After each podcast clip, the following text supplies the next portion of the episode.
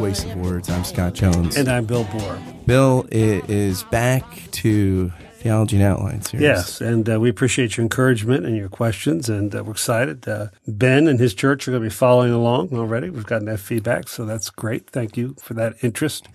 Uh, as we said in the precast, um, our thoughts and prayers continue to be with the people in South Texas and Houston. And now, as the storm moves eastward, um, towns in Beaumont, others are underwater, uh, and it's hitting uh, Louisiana as well. So we continue to pray for those who are recovering, uh, for first responders. We pray for the faith communities down there that are uh, engaged. We also wanted to uh, kind of dedicate this episode to the Reverend Phil Olson, who passed away way too young this past week. Phil was a pastor. He was uh, a great friend to everyone who knew him, had a great sense of humor, great passion for the church, for people, uh, for the poor and oppressed, uh, was a Presbyterian minister, uh, worked with evangelicals for social action for, how many years he was on staff uh, with them, uh, retired, but continued to work at a church and was a chaplain at uh, the Cancer Centers of America. And so we think of uh, where our thoughts are with Holly and the kids and his grandkids and all of us who knew and loved him. He left a quiet, humble, um, life affirming, grace filled imprint. So, yeah, absolutely. Gr- tremendous, tremendous individual. Yeah. So God bless. He will be missed. Yes, very much. Okay, so we jump into the next section of our brothers' work here, Jenson and Gerrish, and we're going to be. It, it, it's both a contrast and a connection um, in terms of where the books go. Um, Gerrish gives us an extensive uh, discussion of the doctrine of creation, and Gar- and uh, um, Jenson in his lecture talks about Israel as he breaks down the formula that the God of Israel raised Jesus Christ from the dead. So interesting both in the different approaches, but also there's some significant points of contact as well. Yeah. So yeah, I think the difference is in some ways pronounced. And although Gerrish does talk about the God of Israel, but he talks about the God Israel primarily in light of this understanding of what it means to have Christian faith Right. It is a to believe that the world is created, so Right. that, that the world is a place that is the kind of place that that elicits elemental faith, or that it doesn't make sense without the thing he ta- calls elemental faith, which is sort of seeing the world as a place where we can do critical inquiry, where morale, where some sense of morality and moral responsibility makes sense, where the world makes sense for personal rational beings. So his description of the God of Israel generally are descriptions are are subsidiary to mm-hmm. that end, right? So Yeah. he'll he'll do some background on where in the biblical tradition some of this comes from. But Jenson starts right away with, well, if you're doing theology, you know, you're it, the church basically it, it didn't it wasn't so much whether the he says the church accepted the Old Testament, but whether the Old Testament could accept the church. That basically, Yeah. could the apostolic witness make sense of the testimony of the Hebrew Bible? Yeah, I do think Gerrish's point that how the doctrine of creation functions in the Hebrew scripture is right on. This idea that it's not so much that God had created in the past, but the God who brought order out of chaos is still engaged in the process. So the idea of creation as an ongoing principle of God, of bringing order out of chaos, is a very important concept, um, particularly in the backdrop when of when the you know Genesis account comes together. You know when they're put together in terms of they're looking for the idea, the same force of God who created the memory of the Exodus is being is being reimagined in in the Babylonian exile of of the new Exodus and God bringing Israel back to life out of the chaos. So I thought that's a really interesting his back you know the background of the Hebrew words. I, th- I thought that was interesting in Gerrish. Yeah. And he dismisses actually the truth. He's like, well, you know, whatever the ancient Eastern backdrop is for those myths is really irrelevant because he's saying basically for him, the truth of the myths, the creation myths are what they tell that's enduring about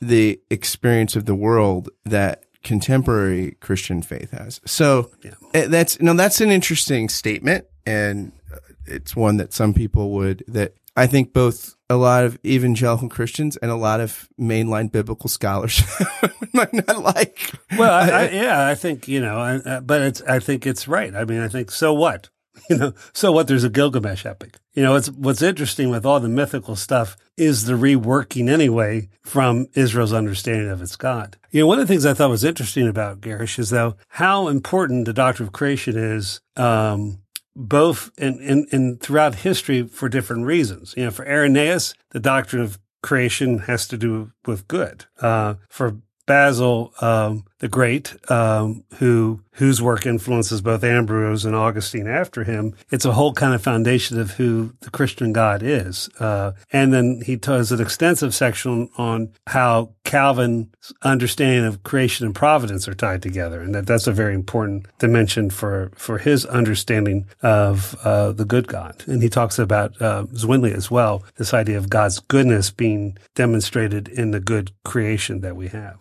Yeah, it's interesting. There's a book that's excellent by Robert Sherman called Christ and Creation. Uh, I think it's called, called Christ and Creation. I know, but basically it's, it's on, I'm sure it's his dissertation, but it's on the doctrine of creation in Schleiermacher and Barth. And he sees them both as distinctly modern because their interest is exactly Gerrish's interest. Both of them in different ways are getting at the creation texts in scripture as Christologically mediated. Like he references Schleiermacher, the big text being Colossians, all things created in, him, in him for him. So rather than see these texts as pre-moderns would, as somehow re- referencing something in a prehistory or something, right? Even though the emphasis isn't there. I mean, he pulls interesting Calvin quotes out and things like that. But the but but it's a different kind of modern move, right? That that the, the what's significant is, and it's funny too because he quotes Schleiermacher, which is really interesting. Schleiermacher just says, you know, really creation and preservation are two different things. And preservation or providence is the only thing that matters to spirituality. He's like, creation ex nihilo is not a Christian subject of theology because it doesn't shape anybody's piety. It's like whether or not there's eternal material God shaped. I, I, think it did in the second century. It, it might, uh, it might, although yeah, because the idea that the creation is a good thing. I mean, it's well, that goodness would you could get the goodness right, without creation ex nihilo, but the early church didn't. Yeah, well, some Gnostics didn't, but you could. I mean, you could. It's interesting too because Aquinas says that you could forgive Aristotle on this point because he didn't have the Bible. That if you didn't have the Bible, the eternal uh, creation would be a logical thing to infer. The, but if he had had special, he would know. Without special revelation, it's a completely good inference. but that, but that's an interesting thing because for Schleiermacher, creation ex nihilo might be something for metaphysicians to inquire about, and it might be something really curious. But he doesn't think it's a properly theological. Now, providence, he doesn't think you can get out of bed in the morning without without some sense that, and that's why, as Gerrish says, you know, Schleiermacher finds problematic God acting in punctiliar ways in history because then it's going to seem like the, the nature order is not the order of of providence, like rightly ordered to produce the Redeemer, but it's like sort of fouled up and it's kind of a halfway order and it's got to be kind of intervened on all the time. And Schleiermacher actually thinks if you really believe that deeply, it's actually going to make you have less faith in the sovereignty of the architect of the of the design. So, sometimes it would be nice if the world was the world and faith was the way Schleiermacher saw it. It's a positive, it's a positive, optimistic project. It's I wouldn't I don't know about that. I mean, I would say that what he thinks is that what the creation, what's beautiful about the creation, he's not saying that it's not, it doesn't have awful natural evils, and it's, sure, no, and it's not. That, but but the, its beauty is that it could produce the Redeemer, Colossians 1. So it's not, so it doesn't need all these kind of supernatural events and things like this because the one supernatural event was the, to which everything is pointing is the incarnation. Yeah. But he does, he does, he doesn't, he takes literally the idea that it's good. He well, yeah. I mean, he thinks it's it's good, but it's not without sin. It's no, I'm not without, saying it's perfect. Yeah, no, it's not perfect. No, I didn't mean that. But it's it's a it's kind of it, it is a. I mean, it's a it's a. I think there's a there's a hopefulness in Schleiermacher about where this all is going, which I guess should be in everybody's theology. Right, right. Although his eschatology is, I mean, people, I don't know. It's a very it's Schleiermacher's complicated, complicated, but Gerrish is a is a is a you know you see his Schleiermacher bleeding yeah. through. Now the interesting thing again going back to Jenson is that he you know it's it's a great just taking he takes the story of Israel at face value. It summarizes in like eight pages. Best summary of the Old Testament I've read. Right. Uh, again, uh, but he, he, I love the quote. We were talking about this before that uh, he's talking about how critical scholars, you know, modern critical scholars, scholars who aren't necessarily invested in the story. And that's an interesting differentiation between critical scholars and people, you know, everybody's age is to be critically engaged in their own story. When you're looking at the story from outside it in a critical way, that puts you in a different kind of position. That's a different kind of thing. I thought that's, I mean, that's part of the, that's part of the, of the, uh, in some levels, the, the scandal of an awful lot of academic theology and uh, around religious studies that it, it matters if you don't believe in it. Yeah. And I think, I think that what's interesting is that I think this is actually in the Presbyterian Church USA Catechism, something about the, the last study catechism that higher criticism makes a great servant, but a lousy master. And so, I mean, Jenson's the guy that came up in higher critical studies and, and, and knows the critical world of the Bible. And, you know, you read his biblical commentaries. He's not indifferent to the work, but he just doesn't think it, it he, he doesn't think it's a, a, project capable of driving the machine. Like, it, it, can't, like, it can't really do it. So this, uh, this is a great, uh, Beker story. Uh, J. Christiaan Beker of blessed memory of Princeton. Uh, a friend of mine was driving a taxi, uh, was way, paying for his college, or seminary bills, and uh, he picked up Dr. Beker and from a, from the airport, from I guess one of the New York airports, and Dr. Beker goes, "Okay, tell me, what do you think of our Old Testament department at Princeton?" And my friend said, "Well, it's I, it's not my favorite." And Beker goes, "You could train monkeys to do what they do over there." yeah, I, I yeah. Oh, there we go. That that should. Uh, okay. okay. A, but the whole exactly that uh, criticism for criti- critique's sake uh, misses the point. Jenson says that he would much rather trust uh, ancient people's recounts of their own story than modern critical people's trying to recreate them. so interesting. Interesting point. And it's interesting too that, that Jenson, for Jenson, right? Like his next chapter is going to be on Jesus. In his intro, he talks about the whole thing that, that for Jenson, you know, it's in the subtitle of the book, right? Can these bones live? So for Jenson, the theological question is the chapter, the question at the end of Ezekiel, God's own question to Ezekiel that he thinks the resurrection of Jesus is the answer to God's own question. But for Israel and their pressing concerns of exile and ultimately their own redemption and the redemption of the world. So he's kind of got to go now to Israel and and get to the point of why Jesus speaks into the hope of Israel. Like why could first century Jews who were deeply impacted by the Christ event, the death and resurrection of Jesus, why could they look to Israel scripture and say this wasn't a supplanting of it, but the fulfillment of it? Right, and I think it's interesting. Uh, he talks about that there's basically two two origin stories in uh, the Hebrew scriptures. He leaves out the Davidic story, I think, purposely, but he talks about the story of Abraham and Moses. And one of the things he thinks really interesting is that you know around 400 BC, um, BCE, people stopped you know, the, the prophets kind of was quiet and there, there seemed to be no mm-hmm. prophets speaking. There were no more kings. And so some people kept hoping, and I hope starting to coalesce, uh, coalesce around this idea of. You think people acted like prophets and people were just like, boo. Well, it's interesting. Everybody tried. In their, We're not own, writing this down. In their own, in their own literature. Right. They talk about. Matter of fact, even when they uh, the Qumran community talks about, I guess their founder or the righteous one, the one who was killed, whoever that was, they don't come a prophet. They're still waiting for the prophet to come. I think even that's part of the powerful impact of John the Baptist that you even, you know, the greatness of his memory, for instance, in Josephus, and you can even see the power of his memory still exist some 20 years after his death when Paul encounters people who are still considered following John the Baptist was it was, it was, it really was water in the desert. And I love Jenson's, Jenson's, uh, statement. Some people gave up waiting. They're the Sadducees. You know, they weren't waiting anymore. It's that's why, you know how you remember them?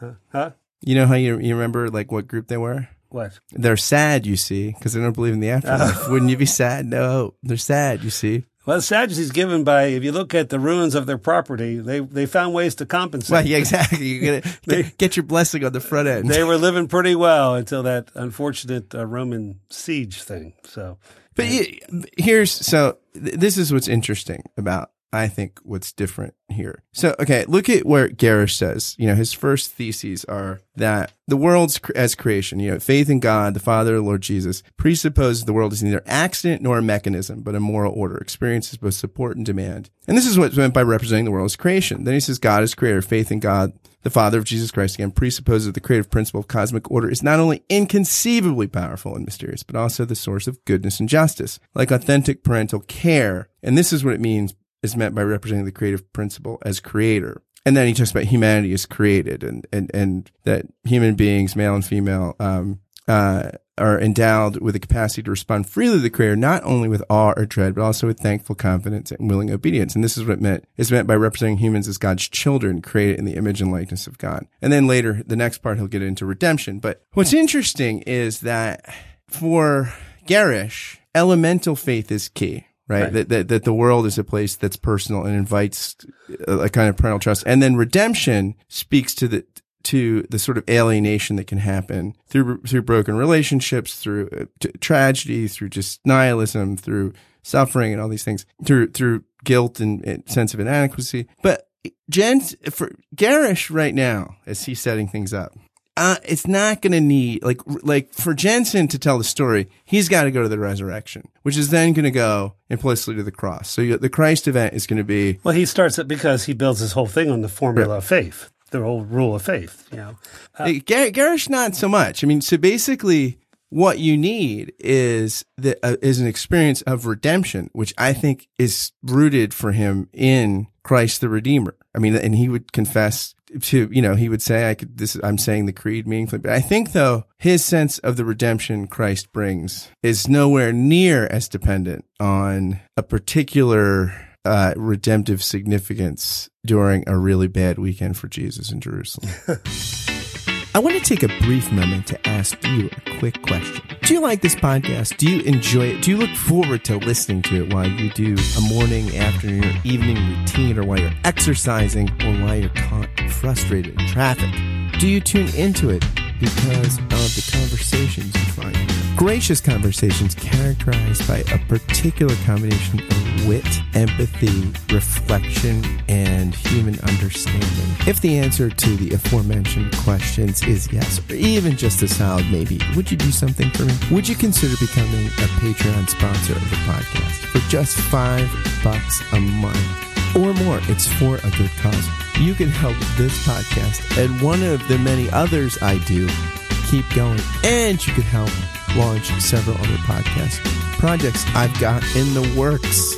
Being a Patreon sponsor is really just you being a patron of an art form you enjoy and are passionate about. So I invite you to be a patron through Patreon of this, which I think is an art form you're enjoying and will continue to enjoy. Again, any contribution is welcome, but for five bucks a month, you will get a shout out on the thank you roll call, which begins right now. Thank you, David and Winona Babico, Peter Stegenwald, Samantha Blythe, Sari Graham, Jordan and Danny Morseberger, Josh Redder, Ellis Brazil, and David Zoll. If you want to join these patrons through Patreon, just go to patreon.com forward slash Scott Kent Jones. Thanks again for listening, and now back to the show. well, I think what's interesting about Gerrish's project is he kind of starts out with common ground. Yes, And yes, I think that's yes. really it. In other words, he says that, you know, the antithesis between science and religion is, you know, not that there's not problems with science and religion and, you know, but the antithesis is a, is a, is an artificial construct in part because of the Protestant Reformation taking the Bible literally, you know, uh, which led to, uh, some of the unfortunate expressions of that in modern Christian fundamentalism. But, but even in Calvin, he has a lot of Calvin quotes where Calvin seems to grant a lot of leeway to science. And in fact, he quotes that, that one thing where Cal, where Calvin is critical of people that think the sun, the, um, moon's bigger than the, or the earth revolves around the sun, but not because of the Bible. Calvin just thinks that's the scientific consensus. And if you mess with this, you're not taking science seriously. Like it's, it, it he, he sees it as a, as a non-credible scientific theory. Yeah, I would. Yeah, I mean, for instance, it wasn't a problem, problem yet scientifically in Calvin's day to believe that the Earth was literally, you know, created the way Yeah. Genesis. I mean, it'd be interesting to see. I mean, given if you put Calvin in a different century, what what he would have done with his He'd project. find a time machine and get back. He, would, he wouldn't like our world. Cal would not be in this one. No, but I think for though it's interesting in terms of it goes back to his elemental faith. I think what's what's really intriguing about Gerrish's project is that it's not it's not disconnected from the world in what we live in. I mean, there's a sense where it's very much grounded in a kind of um, consensus of reality. I mean, he do, he doesn't you know he doesn't claim that everyone thinks this way, but he's talking in a way that reasonable people. Uh, people of faith or not, there are points of contact with the project he's trying to build here. Yeah, and also, I mean, like Schleiermacher, he's doing dogmatics in a way that Schleiermacher thought, hey, I'm not making metaphysical claims. Like, I'm, I'm talking about what it means to have distinctive faith in a Christian way. Now, for Schleiermacher, it's absolute dependence from its elemental faith, and they're a little different. But Schleiermacher could say, my subject matter in the German university is Wissenschaft. I'm critically studying a phenomena Right. That can be identified in the you know in the world. And so like this okay, so here's my other thought experiment. I think let's imagine a continuum, right? On on, on there's there's two sort of polarities. Uh, one polarity is uh it's in it's Christian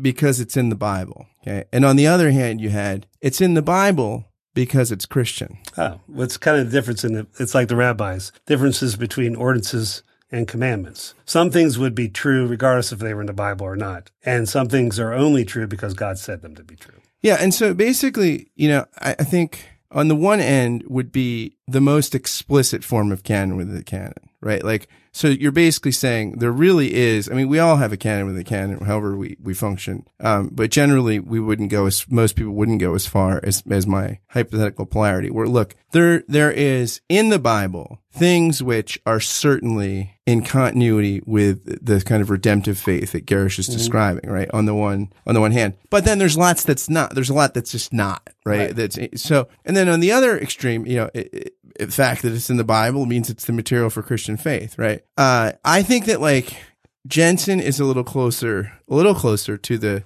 to the, it's in the Bible because it's Christian, uh, uh, or no, rather it's Christian because it's in the Bible. Like, you know, and I think Gerrish is much more like it's in the Bible because it's Christian. Uh, although everything in the Bible might not be Christian, right. That's- you know.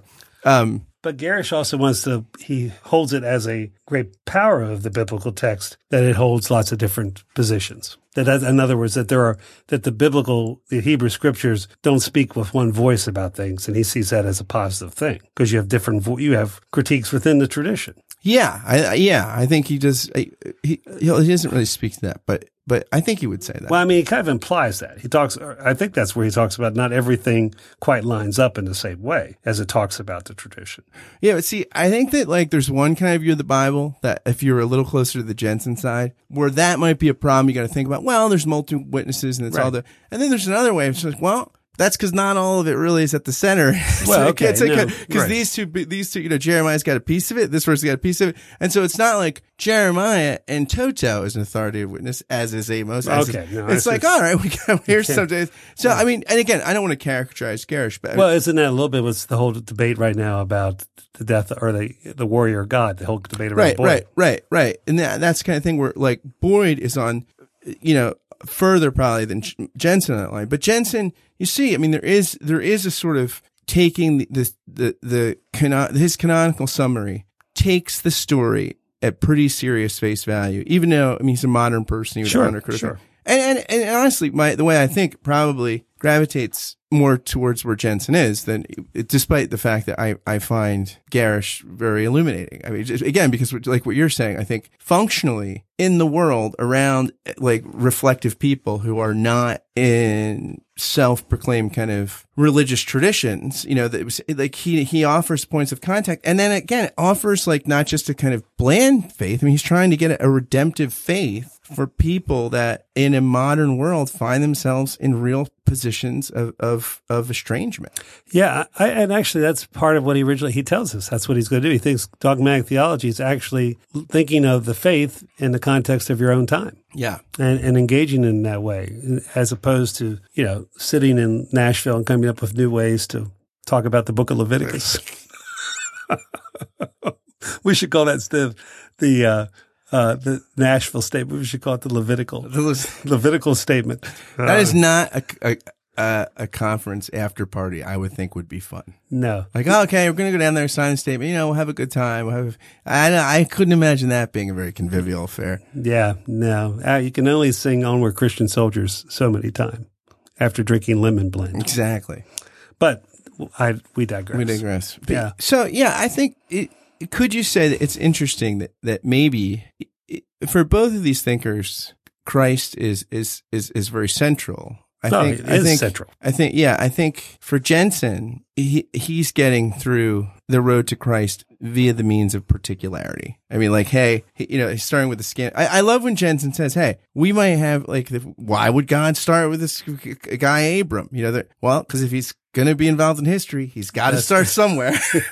Like, No, you know, that, that's such, a- that's such a great point. Though, but I think I think Jenson does not feel the sting of the scandal of particularity quite the same way someone like Gerrish does. Not that Gerrish runs away from Christian par- particularity, but he wants to put it, he doesn't want to lead with it. He wants to start with creation and get to the Christological balm in Gilead that for modern people can take the world that, that can seem meaningless and breathe meaning into it. Um, and this is how the Christian way of finding meaning in a world like ours. I- think Jenson wants to start more particularly than that. Right. I think Jenson, I mean, you could hear Irenaeus giving this lecture to the second century at the University of Lyon, which didn't exist, but, or whatever. Pick a century and pick a reflective Christian thinker of that century. And there's part of it. I mean, that's part of Jenson's project. All right. Here, I want to throw out something to end with here. Okay. Kind of summarizing both, uh, or, or applying both. Why is it, I want to, I'm going to ask you for both these things. Uh, why is it good to start with Israel? What are the advantages of starting with Israel? And what are the advantages of starting with Christianity or with creation? So first of all, what's right about starting with Israel that Brother Jenson does? You get to talk about the Canaanite genocide. Always a good time. Well, well, I mean, I think that that you know, it the church has generally not done well when it's it's generally gotten off kilter when it it forsakes Israel's story. It, Yeah. it tends to get gnostic. It tends to what did, what did Rosenzweig say that Christianity was raised up to take the God of Israel to the nations, and Israel's mission in that is to convert the inner pagan and every Christian. And there there is a sort of d- abstraction that we're given to, and also it's the story of Jesus. I mean, we like we don't understand. I mean, the Bible does move from the particular to the universal. I mean, assuming that Genesis one through eleven is like a, a like a prehistory, like Yeah. it does start universal, but then quickly just goes narrow. Right. And although it ends universally Right. in, you know, every tongue, tribe, and nation, it goes from the particular to the universal. So starting with particularity, you are starting in, in the rhythm of the gospel. And, you know, if, and I think also you're going to get, we were talking last episode about evangelizing metaphysics, like about mm. thinking about reality more in, akin to the way we, the gospel would give us a picture of reality about what's real and true. And, and I think that Jenson is going to let the story that we've inherited from Israel scriptures, the climax is in Jesus, have a, a say to like how we view reality. Uh, so I think that, that it, that it's, has the strength of, uh, I, I think reinvigorating the tradition. And and again, he does try to have like a in the prologue, like a you know this this can these bones live is a universal question, Right. um, but he quickly goes particular. So I think that that's I think that there's some advantages there. I think the challenges are again that people you, the Canaanite you know, they- you've got a pre-modern text. Well, you don't only, you don't really have problems with how Israel treats some of its neighbors, but you have also a problem how Israel's been treated. Yeah, I mean, absolutely. it's, it's, it's, so I, I part of that's part of why I like it because it incorporates the scandal, the scandal of both, uh, the people of faith and what happens to people of faith. I, I like it because it's, it's grounded it, exactly for all the reasons you and I constantly talk about why it's so important that uh, the Christian story not forget its roots and, and its and its relationship within the Jewish story or the people of Israel. And I like that it's a story of faith and people, and that implied with you know the God of Abraham, Isaac, and Jacob is all of that checkered past that, that Right, reflects you- that reflects the checkered past of every one of us. and maybe God as well. Yeah, yeah, yeah. The, if The, if God's going to be really in history, He deals with sinners. He deals with ambiguous people and ambiguous cultures and contexts. And so you do get you you get a non-sanitized uh, God if God really works in history. Right. So I like that. Okay. What about creations? What's the good about starting with with the creation? Well, I think that you know this is the Aldous Huxley thing, right? About like theological psychologists. The world needs more theological psychologists or psychological theologians. I mean, Gerrish is good at this, and so he's getting into I think how religious faith works on the ground. And for most people, it is about finding a sense of piety and by piety, I mean like reading, hey, I read my Bible, do my Yeah, devotion. classic piety. Although it could mean that, but I mean piety, you know, trust, like a filial trusting it. And so that, I think, what, that's actually what most people are looking for, right? Most people are looking for a sense of forgiveness of sins, redemption, that their life, their life means something, that they're loved, that they matter, that, that, that they're the thou on the other end of an I thou, um, not just horizontally, but vertically.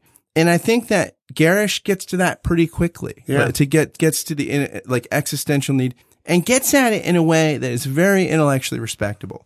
Like he's got great discussions of science Yeah. about like, so I think, and I think what, what, it's funny because he wouldn't think of himself doing an apologetic project primarily at all. Like, but, but he does quickly Yeah. paint a problem that I think is a viable picture of the modern predicament. I think Gerrish probably held his own at any faculty cocktail party at the University Oh, of Chicago. Yeah, he's he's subversive.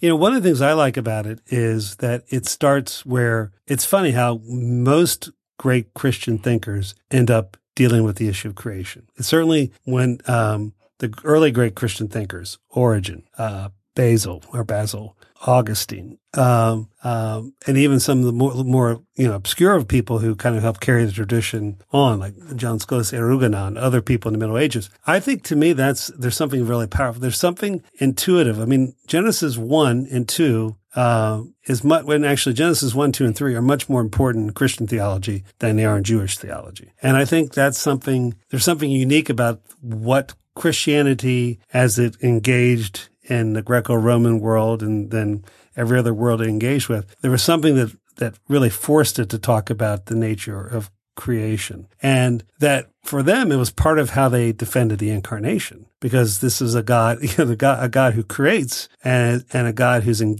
who, who creates is also a God who redeems. They tie that. That's a very important thing to tie, tie in for them. So I like that he starts there. And I also, and, and, in some levels, he places, in many ways, just what Origen tries to do, and you know, late second, early third, what Augustine's trying to do in the backdrop of both, you know, philosophical and political stuff. Uh, Gerrish places the Christian story smack dab in the middle of what's going on in the 21st century. I like that, and that the doctrine of creation, as opposed to making us look like we're primitive people building uh, giant arks in uh, in the middle of the country, are actually people who are very much engaged in what it means to be in a post uh, Newtonian world. Yeah, and it's interesting to read these two conversationally because you could, I mean, you could use both to. I mean, they're not; th- these are not mutually exclusive concerns. Not at all. I mean, they're they're deliberate decisions and starting points. And I I don't know if I was writing a dogmatic sketch of this length where I'd start, I'd have to think about that a lot. But but I do think that that it's profitable to read them side by side, and they're very complementary. And I think that that's you know that's it's it's beneficial. It's been incredibly beneficial for me to read, sit down and read them back to back. Yeah. By the way, it's it's. Um, I'm sure if this is dawned to you because you you're more of a theologian than I am, but it wouldn't surprise me that if you put Luther and Calvin in a room, they they're these are both maybe Jenson and Gerrish are actually nice reflections of the tradition they're in. Oh As their starting yeah, points. Yeah, Yeah. yeah, yeah, Yeah. yeah, Yeah. yeah. Maybe so. All right. Well, we continue. Stay tuned, f- friends, and thanks for being with us. Yep.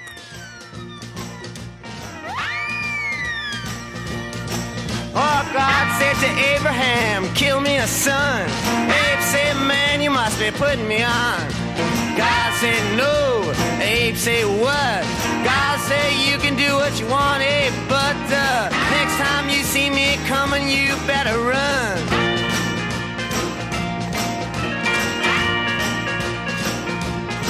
Well,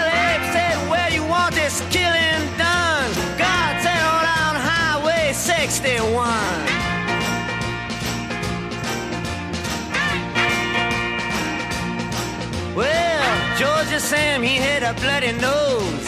Welfare department, they wouldn't give him no clothes. They asked poor Howard, where can I go? Howard said, there's only one place I know. Sam said, tell me quick, man, I got to run.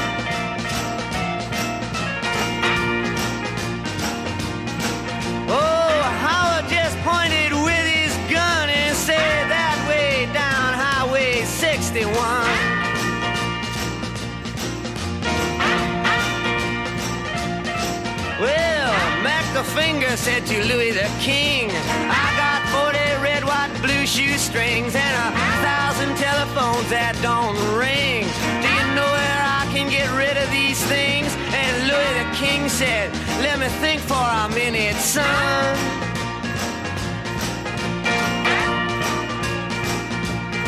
Then he said, Yes, I think it can be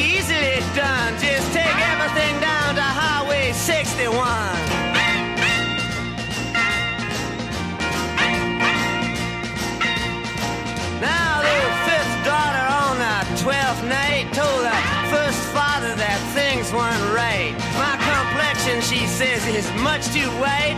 He said, come here and step into the light. He says, mm, you're right. Let me tell the second mother this has been done.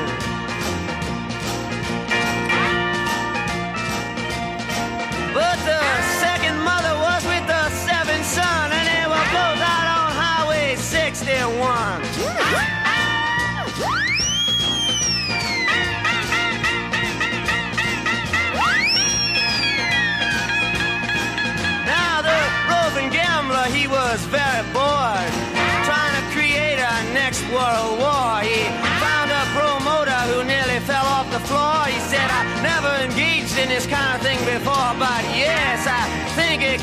Very easily done.